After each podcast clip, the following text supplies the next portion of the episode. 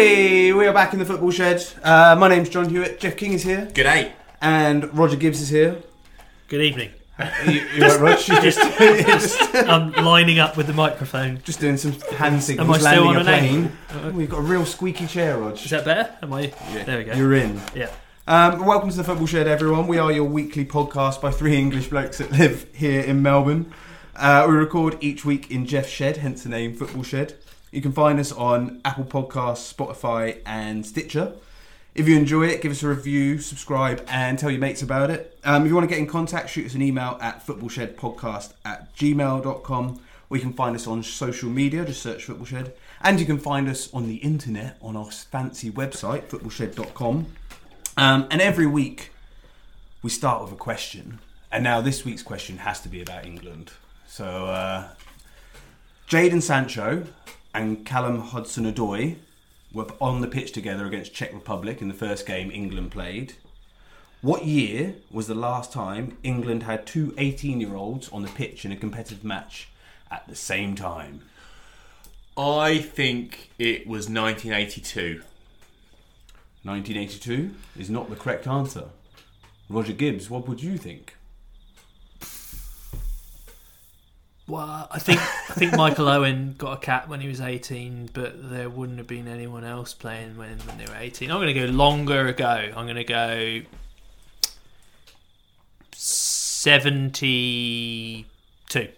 Well, Jeff was 101 years out. It was 1881. Wow. Whoa! Puts it in perspective. Yeah, not since 1881 has there been two 18 year olds on the pitch in a competitive match for England. Wow. How good is that? That's in- it's incredible. Um, they are both absolutely worthy of playing for England. they are. They were really, really good. No, no, no, no, no. I'm talking about the ones in 1882, of course. 1881. Oh, sorry, 1881. Did you look up what their names were? I didn't know. Sorry, I'll uh, I'll come back. I'll fact check for next week, yeah, so it's not fake news. I- I- interestingly, one of them, and I can't remember his name, so this is really poor. One of them died at the age of 28. That is a fact. Yeah, I knew Yeah, that. that's an What, interesting. from 1881? Yeah, the bloke I can't remember Yeah. from 1881 died 10 years Well, later. if you know, Well, half, you but- know half the answer, why didn't you get the And, answer and right? to be fair, the Well, um, Sorry. the uh, what would the average age have been back then? Probably about 45. Average age of death. Yeah. yeah, Well, yeah, they all got lead poisoning, didn't they? All have Yeah. So sucking, sucking 28 lead. is probably not doing too bad. Yeah, all worked on the boats and died wearing Down- chainmail. Down the mine. down the mine. Yeah. or some- Chainmail? Did they have like Not on a boat though. They- eight- they- 1882? Were they still? No, It wasn't- No, no, no, you're a little bit out. it wasn't Game of Thrones. Were there dragons? were, there, were, there, were there dragons and swords? um, no, don't think so. Merlin. Um, He was knocking about, wasn't he? well, they, He was magical. Um, but England played very well this week. Was a wizard. Was a Um, wizard with a ball. Merlin. Quick, Um, Rog. I feel like you have uh, fallen in love with Gareth Southgate over the last week, so I feel like you need to express how you have fallen in love with Gareth Oh, well, I've fallen in love all over again. Because there was a lot of love for him at the World Cup. Um, yeah, I I almost feel like I need to apologise to Gareth that I and he definitely listens. that I doubted him in the first place because I did doubt him. I called him a yes man. Jeff called him a laxative inducing chocolate bar. um,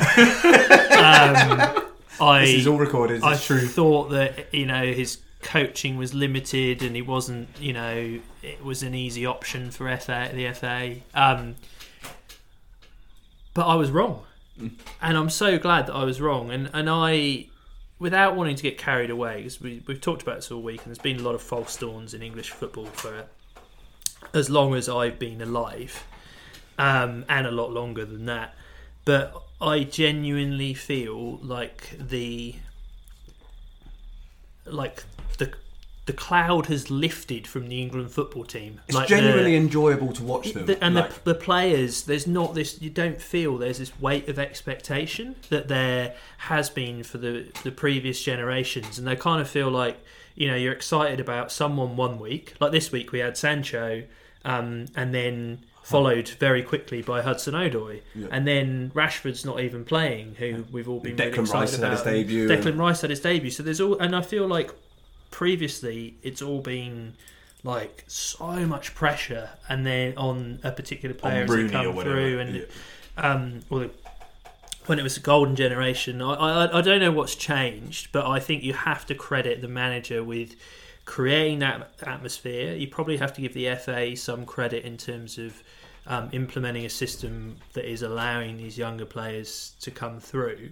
But I think part of it is just. Um, I'm going to go off a little bit of a tangent here, but it's I think it's Southgate the man as well that is um, is responsible for this. On Um, that, whilst, whilst you're looking at what you're going to Yeah. talk about, there there was in the Montenegro game there was alleged racist abuse in the crowd and stuff, and it's terrible, and we obviously don't want to hear it, and it's gross, and it doesn't belong anywhere in football. But the way Gareth Southgate has handled himself in that scenario is one of those things about how he is as a man.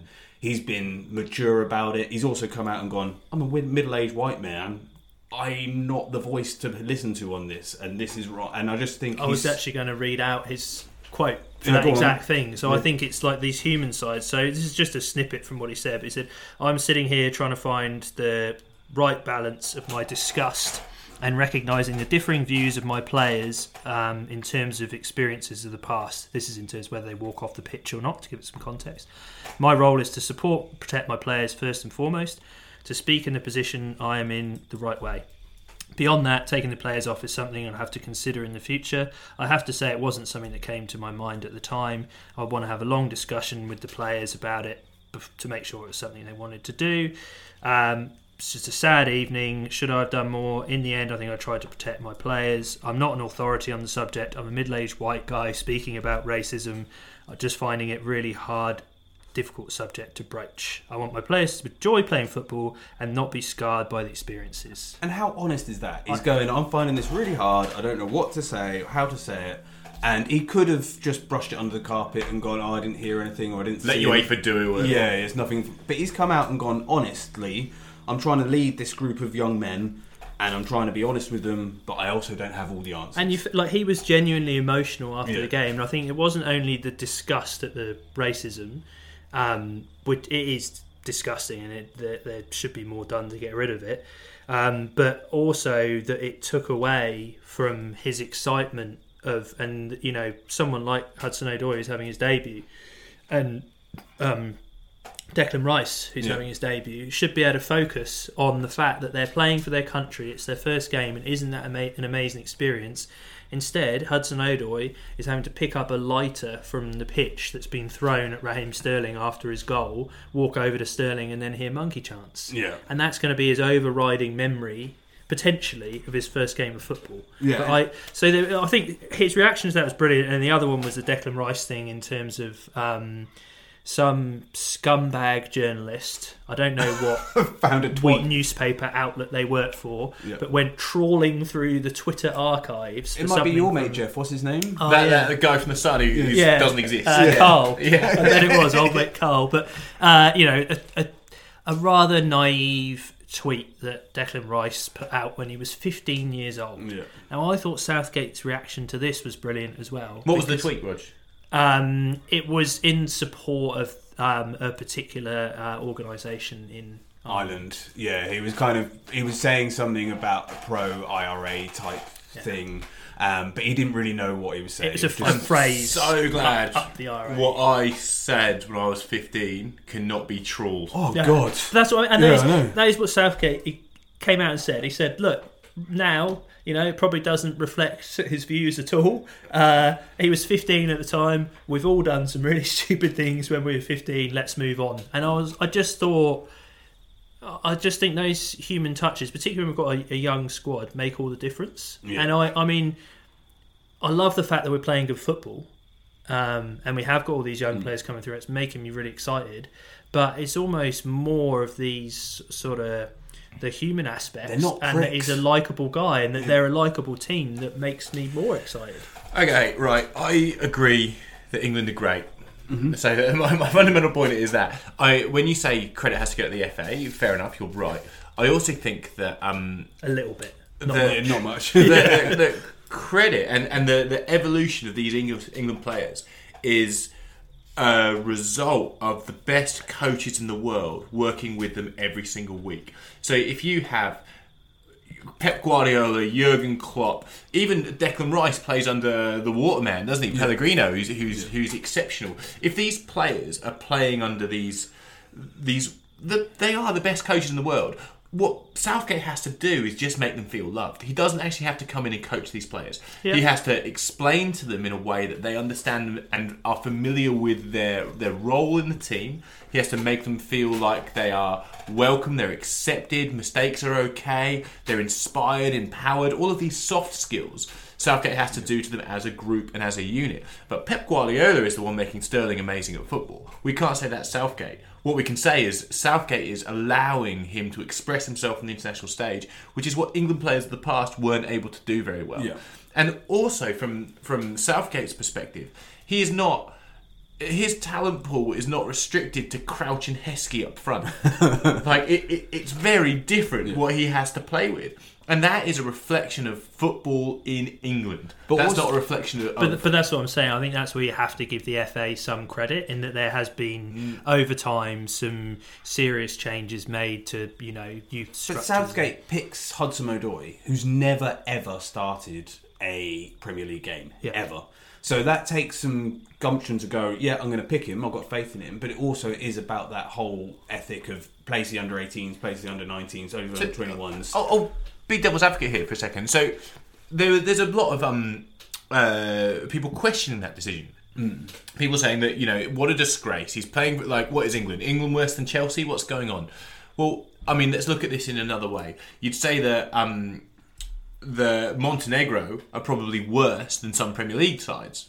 In Yeah, fact, most. probably the majority of Premier Yeah. League sides. So if you're going to blood in a player, you blood him in against in the FA Cup, let's say. So if England are going to blood in a player, they'll blood him in in the version of the FA Cup.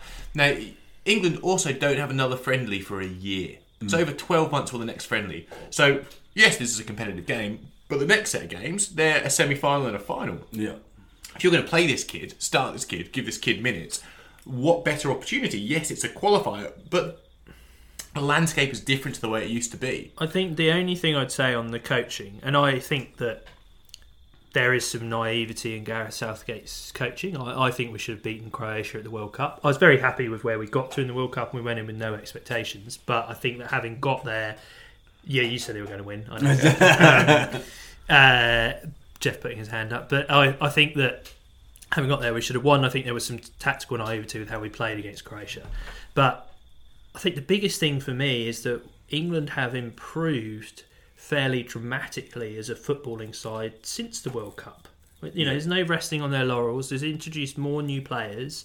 I think, I, I mean, I would go so far as to say that there's probably only France at the moment in Europe They're better. that I would potentially put ahead of England. And against Montenegro, England go a goal down in a horrible place to play football, in a stadium where there's stuff going on in the crowd or whatever, and they just did not panic. Like old school England would have just gone, oh no, put on Peter Crouch, lump it up to him. What do we do? Scrape a draw. Um, we've never won there before. Um, and there was no panic whatsoever, and they just carried on playing exactly the same. I think they learned a lot from that Croatia semi final where they did panic. Yeah. And Southgate learned a lot then as well, and just went, no, just don't worry about it. And again, to your point, Jeff, the coaches that they all play under, again, are people that go, don't panic, just keep stick to your guns, play football, and it worked. Now, whilst we're, we're soul searching, and you, Roger, said that uh, you were wrong about Gareth Southgate. Three weeks ago on this on this very same media podcast, was it three weeks, two weeks ago? I really ragged on Ross Barkley. Oh, it was last Yeah. week, wasn't it? Was it last week? it's been a long week. It has been a long week because that boy, i- over the two games, in my opinion, was England's man of the match. He was brilliant. And, and you could only ever say that Sterling was better than him because of the goal return. However, the, it's so rare to see a player change direction like Ross Barkley. He receives the ball in deep line midfield role, receives the ball with his back towards the goal that he should be aiming at. And he turns in his first touch every time, manages to carry the ball 20 yards with no challenge at all. And it's because of the first turn he's had. So when you play a uh, if you look at the tactics England plays, so- so they, they often go back to source. So so when they play out from the back, they go to a Declan Rice or, or they go to a uh, whoever the bloke is from Liverpool. What's his name? Henderson. Henderson. Sorry, it's been a long week.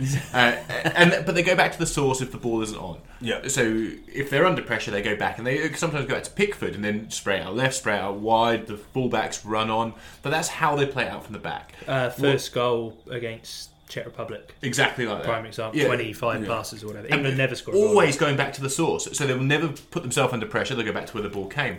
Apart from Ross Barkley, Ross Barkley in his first touch, he turns. So by using Ross Barkley in that position, it means that when you're playing against England, you assume that if you put them under pressure, they're going to go back to the source because that's what they've been doing the whole time.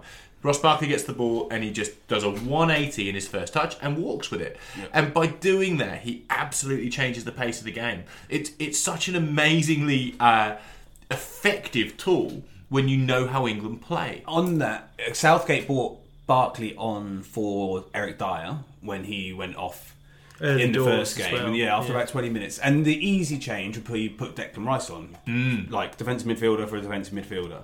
But he changed it up and went, no, I'm going to go attacking. And that changed the way the game was going. 'Cause it was nil nil at the time. There wasn't like huge amounts happening. And Barkley came on and changed the game, which is brilliant. So kudos to Southgate. But do you reckon Sarri at Chelsea is not using Barkley in the right way? Do you reckon Barkley's getting stunted by the fact that he has to pay sideways Yeah. to Jorginho? And and no one carries the ball at Chelsea. They pass the ball. Apart from Hazard. apart from apart from Hadley, who's been given a, a, either a green right or is belligerent enough to do what he wants. But Barkley, when he plays for England, does not, and you can see the difference. So when he and also, I gave Ross Barkley a kicking, but he was playing back at Goodison Park, and we, we looked when we discussed Jordan Pickford playing back in you know the the north east against against Yeah. Newcastle. You that stuff does get to you, and he was getting a kicking from the crowd. So maybe he was just having the worst game of the season. and I happened to be watching it, but watching that in the England side was was brilliant, and credit to him because. And for Gareth Southgate, you're right. Choosing that type of player and then ha- giving him the ability to, to, as a single player in the middle of the park, play a different tactical role to the rest of the side.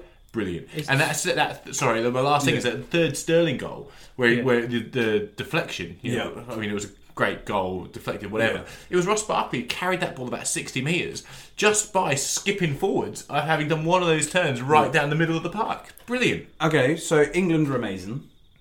What is expected at Euro 2020? Like, is it a disappointment if we don't win it? So now, as the expectation levels, like we went into the World Cup going, oh, we'll see how we go, and it, it was really refreshing and enjoyable to watch in the knowledge of like, oh, we'll see how we go, and then we got further than we expected. That was nice.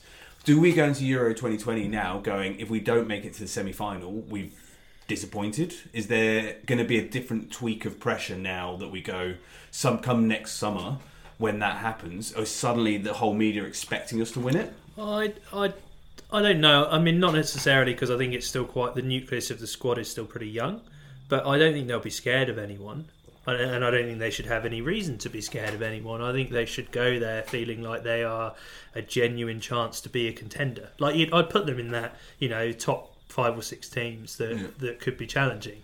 I mean, obviously, like we talk about France and you know all your usual suspects will be there, but- Spain's and stuff. yeah, but there's no reason um, to think they can't do it. But with that in mind as well, one look at it in a slightly different way, which gave Southgate credit for Hudson Odoi. So we've got, to me, we've got Rashford, Hudson Odoi, Sancho, um, and Sterling, who are kind of all similar-ish players. Like I know they got differences, but you'd imagine you're only ever going to play two of them yeah. at a time unless you're playing a false nine.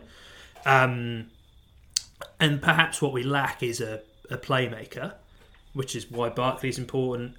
And the frustration with Barkley and that he's an enigma. So he's shit one week for Chelsea, then he's amazing for England, Yeah. and it's been like that through his whole career. So perhaps we lack that. You know, where someone like David Silva or De Bruyne Yeah. you know what you're going to get every week. My one thing with this was we gave Hudson Odoi a, a game without playing for Chelsea. Would this have been a good opportunity to give Phil Foden a game I think the because theory he could be that player? with Phil Foden, who played very well for the under 21s, he's Hudson Odoi started a fair amount of games in the Europa League. Yeah, um, whereas Foden hasn't started lots of games with um, Man City. And I think also they're looking. He's a year younger, so he's only seventeen, and they've got the under twenty one Euros or World Cup or whatever tournament in this summer. And I think they want Foden to go through that tournament. I think they've decided you're in the under 21s for this tournament, get tournament experience, be the main man. Yeah. Um, next season, I can see by the 2020s that playmaker, that person who makes things happen, is Phil Foden. But what about Maddison? We've got players Yeah, in, in well, that role who can Dele jump in Alli. and do that. Yeah, And I mean, he was probably our weakest player. but he's only just Um, coming but back he's from come back fitness. from injury. And he's yeah, only 22. that's- So, so Yeah. to go back to your question, John, what should be expected? Pardon me if this sounds facetious, but I don't care. and and, and I don't care because this team isn't going anywhere. We're not looking at a golden generation that are all 27 years old and we go, if we don't perform now, we have to start again. It's the opposite. Which is how it felt like. Like It's how it's felt for the last years. like Yeah. forty years. Yeah. It, it's been you know you're you're finding these players at their peak and you're trying to mould them and blend them, and you know that if they don't, oh, you know, Lampard will be thirty one next tournament. That's the way you were talking. Whereas now it doesn't matter. These kids at eighteen, Yeah. oh my god, next World Cup they'll be twenty two. Holy shit! I completely agree, and that's what I feel like. Has that's the change. Mm. Like that's I feel like there's been a shift in terms of how I how I look at England and like optimism rather than just you know feeling like oh god this is our last opportunity. it's not going anywhere. These kids are only going to grow up. on uh, uh, on the young players and kind of similar point but kind of different it came out this week that of the 75 players that england have their eyes on at under 15 level 50 of them have dual nationality so two-thirds of them have dual nationality so there's the whole declan rice thing about him Yeah. announcing to play for and it's going to become more and more of a thing um, just because the world's got smaller and we all don't live in England, we all live in Australia, um, and the world's changed. But do you think that's a positive thing in the long run, or are we going to end up losing players? Zaha, or whatever, goes and plays for um, the Ivory Coast, or is it like I?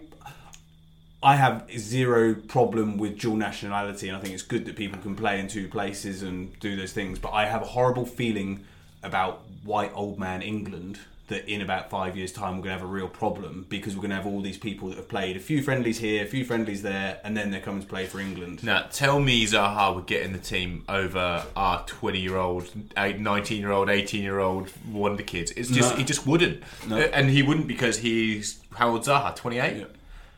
Uh, yeah, it must be now. And I, I think we, we looked at players that we lost it- with the same vein. We looked at players like Victor Moses, Yeah. played players like Zaha, and we go, oh, well, you know, if only they'd chosen England, wouldn't that be great? But actually, they were part of that older in their prime. Wouldn't they make a difference now, as opposed to the future of football? But then I think we've also got to be careful not to be too arrogant English and go, oh, they're all going to want to play for us. Like it's easy to fall into that trap of Declan Yeah. Rice wants to play for England rather than Ireland because you're more likely to get into tournaments and get far in tournaments. And so what Southgate's created in this kind of youth players coming through, I think it's important that that carries on. But also in the Premier League, it's important that that carries on because if these players are coming through and they're not getting games, we're going to see more people go to Germany, like Jadon Sancho and stuff. Um, so I think there needs to be a little bit of. We need to be careful in the Premier League that we're not too arrogant that we don't play our young players, and also that we don't just get smug with the fact that oh we're really good now, and we don't keep bringing those players through in the England. So the Premier League's already done that, I'd argue. Like I, we, the Premier League, because of how it functions on its own, you know, and it's an entity unto itself. Like it, do, it doesn't re- report to anybody, Yeah. and young players don't get a chance. I mean, and that's why I think that this it is so important to have this continuity between, uh, you know, youth teams at international level and, and the national team because these these guys know that they are still a chance of playing for their country even if they're not getting regular football because they've proved it to the people that are controlling the national team through the youth levels and, And if, that- if they disappear to another country there's still going to be a chance to get a game But so. so, right, let me just. Um, I'm going to digress a little bit and talk, talk about the the Premier League in this context. So, it, English players are sold at a premium. Mm. Is that right in the Yes, Premier League? We, yeah, we agree yeah. with that. Yeah, English their players price is more. inflated. or from the However- championship to the Yeah, but then they're still sold at a premium. You still Yeah. spend twenty million pounds on a championship player who's unproven, so to speak, Yeah. or undervalued, shall we say, within the transfer market because we undervalue the championship as a tournament. So teams in order to have, fulfill their English quota, which is a, which is a reality in the Premier League, they are best investing in a system that produces English players instead of English players. Now, because of that, I just like Phil Foden, English players will play more at the top teams if they are good enough. Now, if teams have recognised, like they have recently, and I say recently, I mean the last five, six years, that the best way to, to fulfil your English quota is to actually train players to be good enough, then those English players will progress to the first team. So we talk about English players not getting a chance in the top teams, and I think if we were sitting here four years ago, five years ago, we would have agreed that that was the case. We'd have looked at the top four and gone, name me an English Englishman: Michael Carrick, Wayne Rooney. That's it. Yeah. Frank Lampard. Theo Walcott. That's the thing. It was um, it was slim pickings. Yeah. Now we're looking at the Marcus Rash- Rashfords, the Raheem Sterlings, the Dele Allis, Mm. the Harry Kanes. We're looking at players who are the top of their game. They're not the Theo Walcotts who, who every now and then get in the Arsenal side. They're players who are either at the top of their game at those sides, or they're the young players who are getting game time. And uh, But if so- you look at the on a percent percentage basis, it's as bad as it's ever been. I agree, but for the top teams, I would say that there is a better mix. We used to see the percentages skewed by clubs like Aston Villa. Aston Villa was, was sitting on eight English people, eight. Englishmen who first Burnley, started. you know, like, Uh, yeah, I agree, but I, I would hazard, and without without doing the the maths off the top of my head, the top six play more Englishmen than they did five years ago. That, That's Yeah. my opinion. Yeah, I think you're probably right. I think the only problem is know. the, the actual pathway because we talk about Hudson Odoi. Like, if you're Hudson Odoi, you have to leave. Like, it just makes no sense to sit at Chelsea and not get a game. And I don't think he'll play for Chelsea at the weekend, and I don't think he could be on the bench or whatever. But if you're anyone other than Sarri, it's kind of madness to just not pick this guy who's young and brilliant. Keep picking and Loftus Cheek's not getting picked. Um, and But we- those we- players need to be playing football. And we, we I, I completely agree with you, but we're seeing a reverse problem. We're not seeing a problem at the top of the Premier League anymore because they are investing in their youth setup so much that English players are good enough at that level. We're seeing a problem in the next level. We're seeing the Wolves of this world having enough money to do what the top six did Yeah. eight years ago. So they've got enough money to buy the best Spanish kids. They've got enough Yeah. money to buy the best Portuguese kids, which means that they're not investing their money into their youth setup to bring through the best English players who could play for Wolves. It's it's in Wolves' best interest to finish as high at the Premier League as they can. They've got money to do it. They're not investing in the next ten years of Wolverhampton Wanderers. Although Wolves have got Morgan Gibbs White, who's one of my favourites. But Wolves also are Portuguese. Yes, like, true. like- like they are what Yeah. Arsenal were ten years ago for the for the French team. But Ar- but I mean, you know, Arsenal don't have an English player in their team.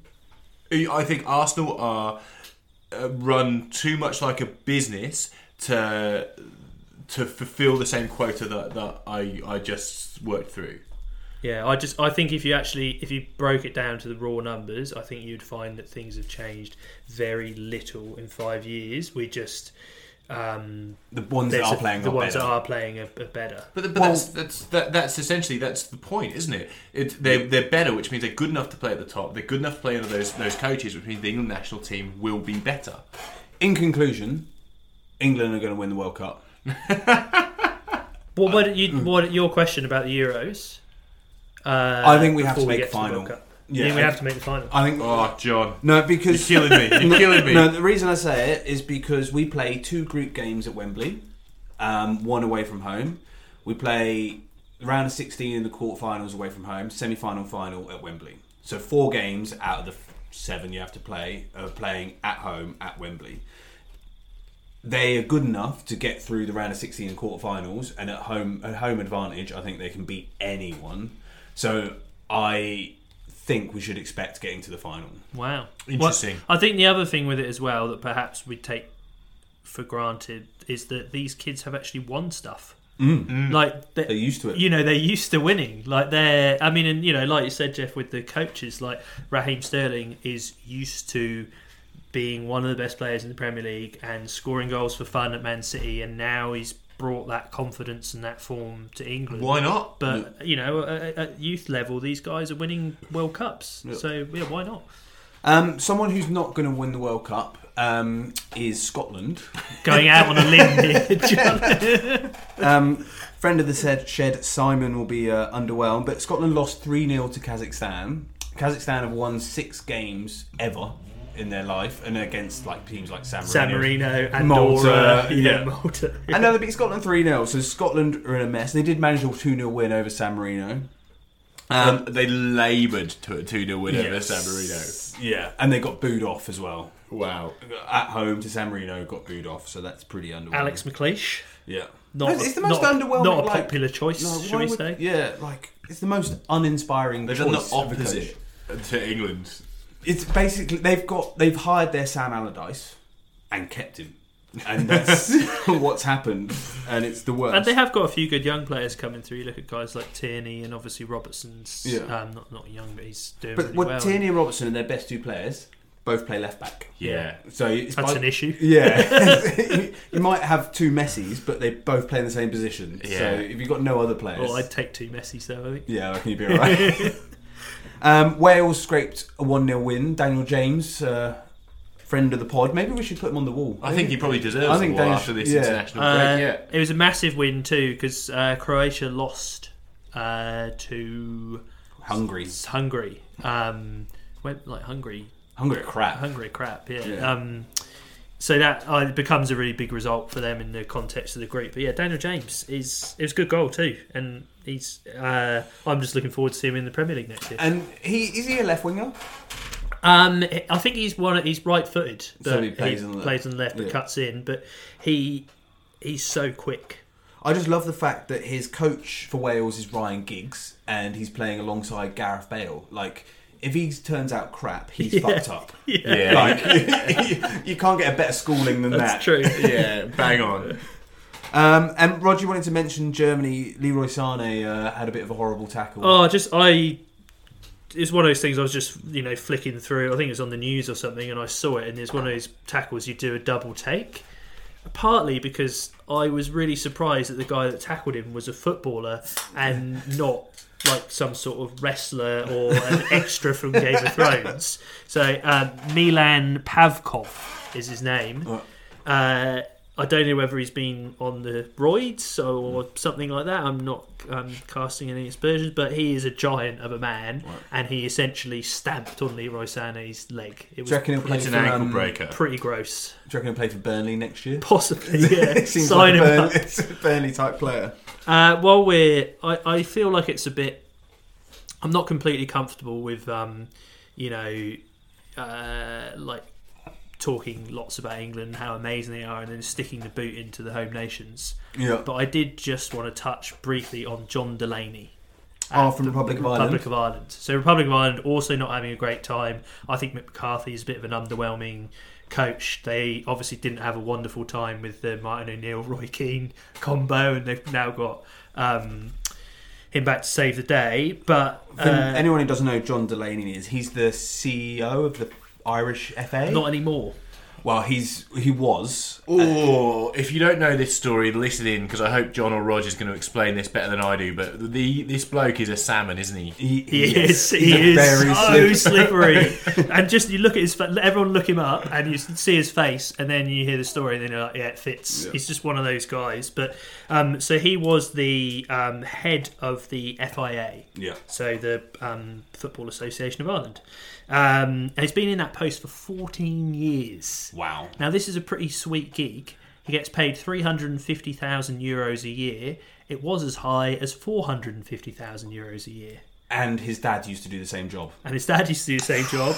And on the side, So he works for UEFA and gets paid money uh, by UEFA for being a UEFA representative. So this guy's nailed it, right? Um, he, he basically Last just- decade of his life has been pretty sweet. Yeah. Now he got investigated previously by a commission in Ireland because of some questionable financial dealings around his role, and he basically got a free ride through court, got off scot free, and was in the same job.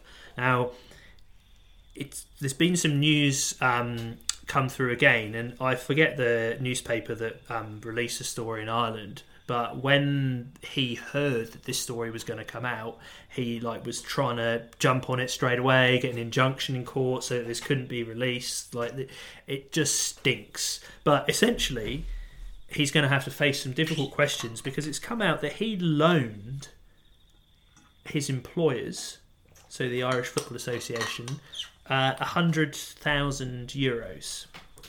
Now, it might be that you get your organisation loaning your an employee something, but for your an employee to loan the company money because of a very short term cash flow problem. Yeah, I heard it was cash flow issues. that, That was just sounds so dodgy. And he gets paid 350,000 euros a year. Yeah, by the people he lent a hundred thousand euros to. Yeah. and, they pay his rent.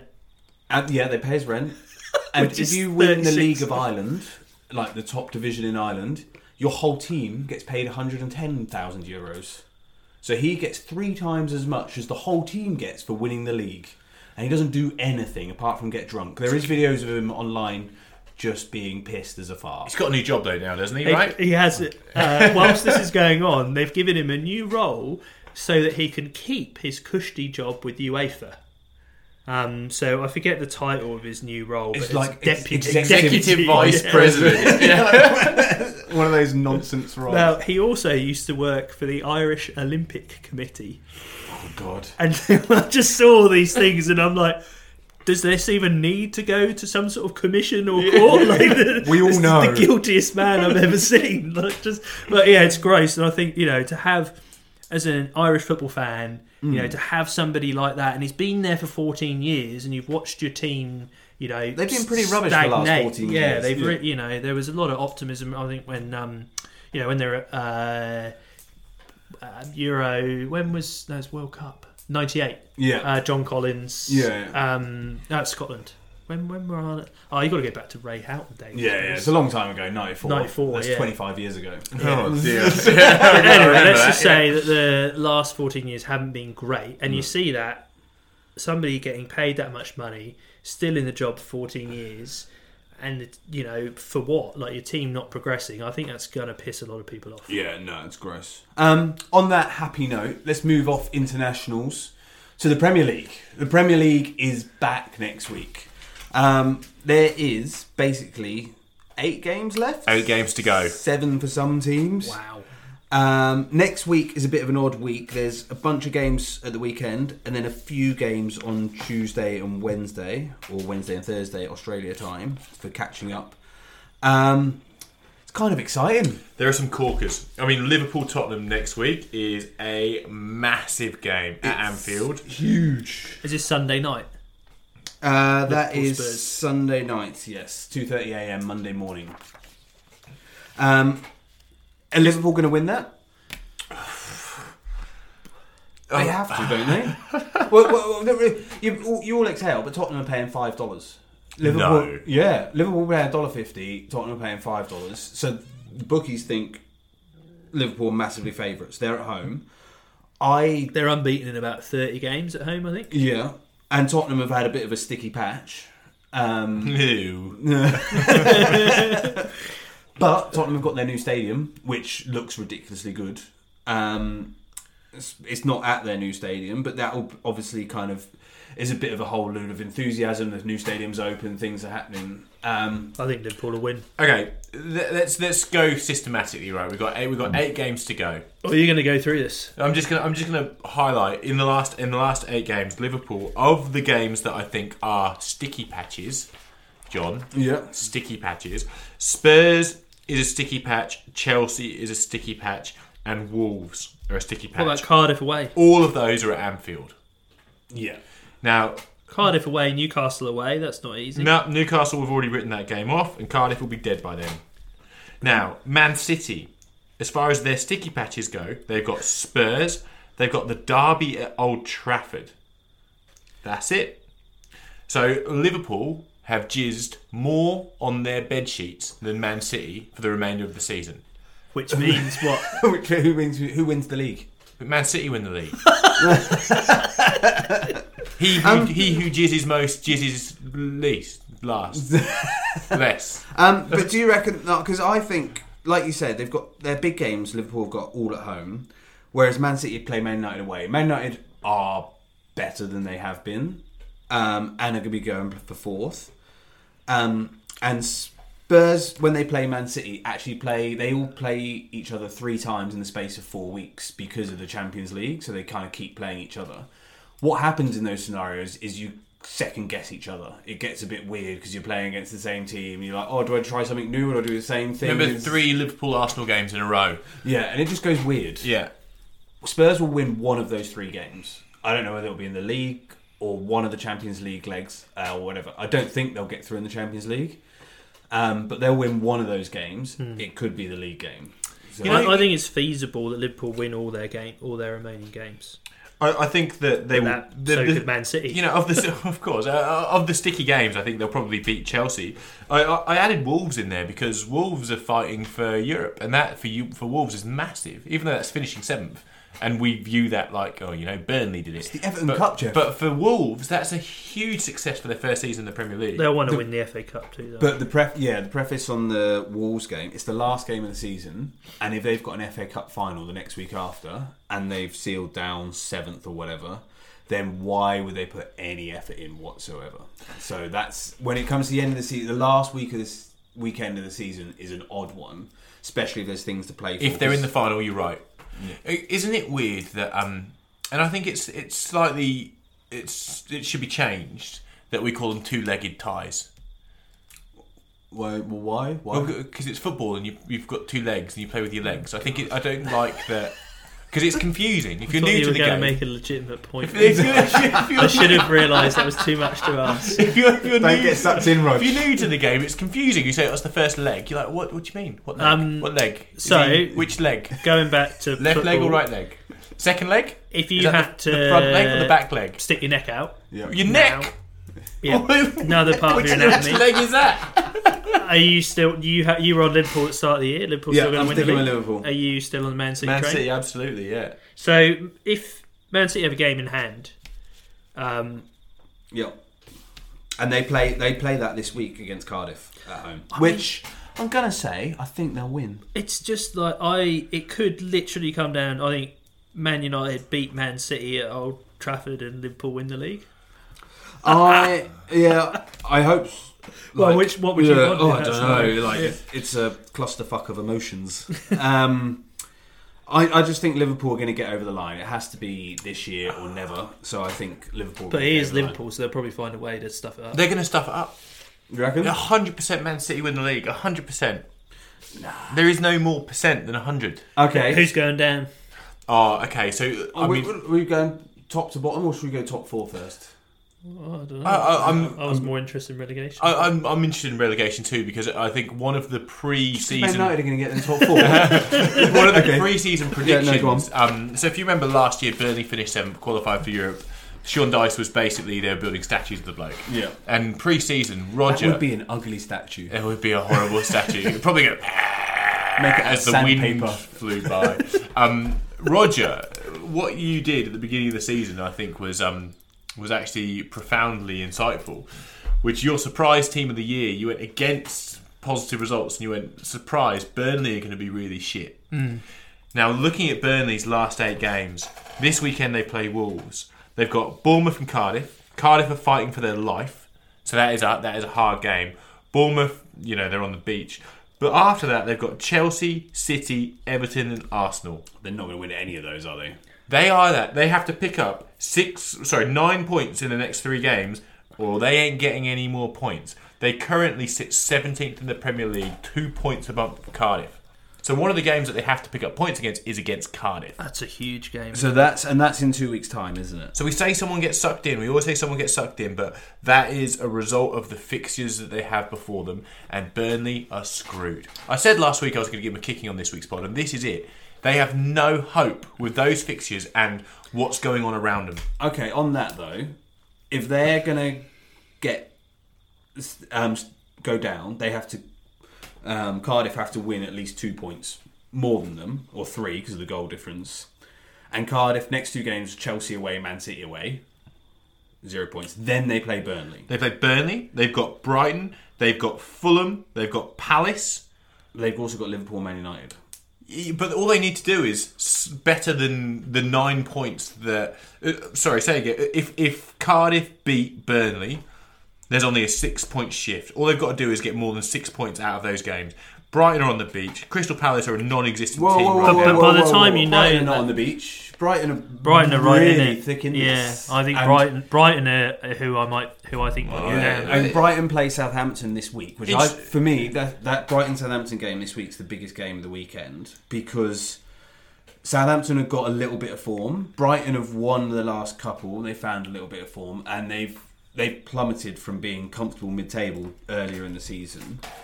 Brighton at home are better than they are away from home, but they play Southampton this weekend, and if they don't win that and Southampton do, then it is they're Brighton are really I think in it. Southampton are going to win it. I actually think Southampton will go there and win that game. They found a bit of um, form under Alpine Klopp, Yeah. and they've actually been playing better away. Um, and I think Brighton. We saw Brighton beat Crystal Palace. Yeah, um, in that weird game weird where game Lockhart where- scored an amazing goal. Yeah, but Palace were awful more than Brighton being good, and I just think they're they're looking over their shoulder. And if you like you say, if they lose against Southampton, that is so close. I, th- I think they will. I think Southampton are safe. Southampton, uh, in their next eight games, the only teams that are going to cause them too many problems are Wolves and Liverpool. They've got they've got West Ham, they've got Huddersfield, they've got Bournemouth, they've got Watford, they've got Newcastle, they've got Brighton. They've got games that they're the, that's the best running you could hope for in their position, and everyone they're up against has a far worse running. I was going to say, I think Southampton have the best run-in um, and some winnable games. I think Palace will be fine just because Batshuayi has arrived, and so they've got a striker, and so they've got some games that they can win some points. They've got Huddersfield, which is a guaranteed three points. Um, so I, I, I do think it's out of Burnley, Cardiff, Brighton. I worry for Cardiff too because they've like they've been good at home all year, but we know they were always going to be you know fighting for it, and they uh, they're a limited team. There's all this stuff going on in the background with Sala. It's now I don't know if you saw it's gone to court. Yeah. because they're Now sa- saying the saying that- tantrums are annulled. yeah. So the It's like getting married on a drunk night and then it wasn't. again. yeah, it's a bit, it's gross. But I. So what you're saying, Jeff, is essentially on Sunday, 14th of April, Burnley Cardiff. We will know whoever wins that game or whoever loses is going to go down. Be- because Burnley don't have another winnable game for Burnley after that. On that point, though, Cardiff's two biggest games, they play Burnley and Brighton two weekend, well, three days apart, 14th, 17th of oh, That's April. brutal. Yeah. Both of them are away from home. If you had Cardiff at home for both those, you go, they could win both those, get six points. Away from home, I really don't give them a chance. Their away form's been abysmal. Yeah. I mean, I am going to put my neck out for both legs right now, and and say that Cardiff are safe and City are going to win the league. Okay, So who's going down? Burnley. Burnley, Burnley, Fulham, Huddersfield. I'm going to put my neck out and say Brighton are going down. Rog, Yeah, I think Brighton. There's, I think they'll get sucked in. what have we learned over the last four years of recording this podcast? Listen to me. I'm usually right. Like your bet on San Marino last week. no, but that was where I was correct that the odds were incorrect. uh, No, I just I just think it would be too predictable with. I I don't know. I just there's always someone that gets sucked in. I know I keep going on about that, but I that's just that's Burnley. We weren't thinking about Burnley a few weeks ago, and now they're sucked in. Um, lastly, let's look at the top four. Um, I'm putting it some out team there. called Man United up there. Arsenal have the easiest run in. Yeah, Arsenal. Um, Arsenal are safe in there, in my opinion. I think Arsenal. I agree. I think Arsenal are going to get the top four, and I think also Spurs are going to get top four. They'd be my two shouts. The reason Spurs they have got two massive games against Liverpool and Man City, but I think everyone's going to drop points because everyone's going to get tense and they're going to lose points, various points, various games. Spurs because they've got the new stadium. I think it's just going to give them a bit of a push and get them across the line. So I think the top four is actually going to stay as it is Liverpool, Man City, Spurs, Arsenal. Do you think United will miss out? Yeah. Wow, that's a big And, call. But that's also what I predicted at the start of the season. So I think John's right, and I think that no one gave Arsenal any credit, and and fair enough. But but you can't fault two up front. I, I think. Um, oh, sorry. Um, Roger's pointing at his pre. Yeah, Roger, you did give Arsenal some credit. Maybe Arsenal aren't going to finish in the top four. I gave Arsenal Uh, credit too.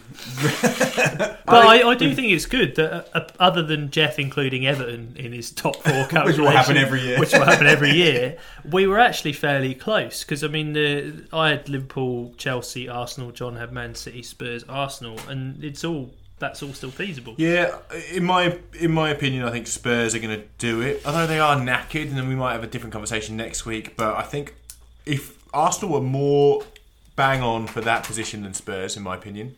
Hmm. But I, I think the top four we're looking at now is the top four we'll look at at the end of the season. I think Yeah. United will get top four. I Really? Think yeah, I think they'll, having got to this point, it's Man think- United, they'll find a way. Oh, I love a mid-season review. I think the Ollie honeymoon's over. I have a feeling that uh, Man United aren't going to be as good as they. He did look pretty crap against Wolves. Yeah, But do you know he's not looking crap? Paul Pogba. yeah, looking really- really good. yeah, he's and awesome. so I think he could potentially drive you to, drag us through. yeah. Um, let's move on to side stories. Does anyone have any side stories they want to share? I do. Um, go on then. Um, whilst we're on our pre-season predictions, Mm. I would just like to point out that I have one of them absolutely sewn up in the bag, Oh well, which is my flop of the year, Who was? Mohamed Elyounoussi for Southampton. Now, I don't know. Hasn't he been their best player? I don't know if any of you saw some of the highlights from the international games at the weekend, but Norway played somebody, I can't remember who. Is he play for Norway? He plays for Norway. Now, in this game, it's been called the miss of the century on various uh, media outlets. It is probably one of the worst misses I've ever seen. Like from a yard out, um, completely unmarked, and he's managed to produce this brilliant like clearance where from on the goal line where gets his foot round it and the ball goes sideways But it's easier to score. international form come into whether he's flop of the year? Well, he's also Well, been I, crap. I'm looking, Premier League. I, I love this at the end of the season when we get to debate ours because I, I'm looking at a 60 million pound Riyad Mahrez. He's probably had 12 appearances. Oh, he's been alright. Um, But yeah, you should just look up his miss. You'll see it. It is a bit special. alright. I got um, a side story about uh, a team called Keith in Oh, yeah. Scotland. Yeah. Um, Keith played a team called Fort William at the weekend. Oh, I've been Fort William. And Fort William are awful at the moment. It's near Ben Nevis, I think. Yeah. Um, they lost 11 0. Keith won 11 0. But their striker, who plays for Keith, is called Keith. and, and Keith scored five for Keith in the 11 0 win against Fort William. It's Keith Oh, his, I sur- his love that. surname. Keith is his surname. So on the BBC it says Keith. And then under. So yeah, I enjoyed that. Love Wow. that. Um, I want to revisit one of uh, ones to watch. Remember at the beginning of the year we, we had a few um, a few sheds where we were one to watch, and, we, and we picked up a few. I remember talking about uh, a young kid who plays for Everton called Ellis Sims, Yes. who at that point in the season had scored 16 goals in eight games. Now, I did a bit of um, homework to see how he was going this week. So so far he's made 33 appearances, and that is for um, in the under 18 Premier League. He's played in the EFL Trophy, the FA Youth Cup, Premier League Two, which is obviously the under 21s. Mm. So far, he has 41 goals in 33 appearances. Wowzers. That's pretty good. This kid looks like a mountain. Is he? Is he plays up front? Plays up front. Well, yeah, no, he just scores 40, 41, 41 goals from left back, John. Stupid question. Fair. But does that mean he might not be that good? He's just bigger than the other boys. Yeah, as you say, is he 16 and they're all 14? Or? Well, I'm, I've got I've got Bit no of on idea. I, I've only seen uh, you know in my digging I saw a bit of a highlights reel, but I remember when he was 16 and 8, I was like, oh, this is pretty incredible. So going back and seeing 41 and 33, this kid's got something about him. Currently uh, 16 years old, and I'm going about to show Rog and John a picture of him. He's not 16. Wow. is, Is, is he the same guy that played for Milan? Who was he Obafemi Martin's cousin? He looks like a 35 year old Ashley Williams, doesn't he? Yeah, yeah, he does. So I just, you know, I wants to watch is a pretty important section of the, Yeah. of the show, and it will be interesting to see how this how this kid develops. I've got one more gross side story. Okay, I've got one more that's not gross. Do you want to go gross first, or Yeah, I'll go gross first, and we can end on a positive note. Did you? There's some obviously some big Champions League games coming up. yeah, Uh, did you see how much Barcelona are going to charge Man United fans? 112 pounds or something? 102 quid. Yeah. Yeah. And then Which is in Aussie dollars, 165 None Australian dollars 200. 220. 200 and something. Yeah. for one ticket. for one ticket, and the and that's just that's the lowest price ticket. Which is nosebleed Yeah. at Barca. Yeah. Um, and so United to subsidise the costs are charging um, Barcelona fans the same, when they come to Old Trafford, and then they're going to put some of that money towards subsidising the um, cost of the United fans Wow. tickets, which I think is a good. Which but- is a good. good but- retort. But, in all of this, fans are, are out Are of losing pocket out, yeah. and rich people are making more money. I know it's Like, just gross. Like 102 quid. I just think is you get a paid a million quid per game for being in the Champions League Yeah. quarter final. Just let them go for free. Like This does my head in. It does my head in in football in all sides of the world, uh, and I, I think you know when teams struggle for fans. I'm not including Man United and and, and Barcelona in here, but when teams struggle for fans and ticket prices are uh, fifty pounds or eighty dollars, you just think you, you guys have missed the point. You, you don't create a fan base that's willing to pay that by not having fans at the game. Yeah, no, it's ridiculous. Um, on a lighter note, I've got a good name for you, Jeff. I came across this week. Okay. Um, he's a Dutch footballer who plays right back. His first name is Jizz. Oh. surname Hornkamp. Oh, that's a bit special. Now, can I ask, John, did you come across this guy on Football Manager by any chance? Uh, no, I didn't. I Would came- you say- I listened to a rival podcast and he came up? He's a right back who plays for Holland. Um, I don't think he's got into the Dutch. Horn. Camp. You'd say he's going through a sticky patch. Like that is actually his name. His wow. name is actually Jizz Hornkamp, which is brilliant. Um, on that note, is it time for end feature? Yeah. We got a song, Jeff. Well,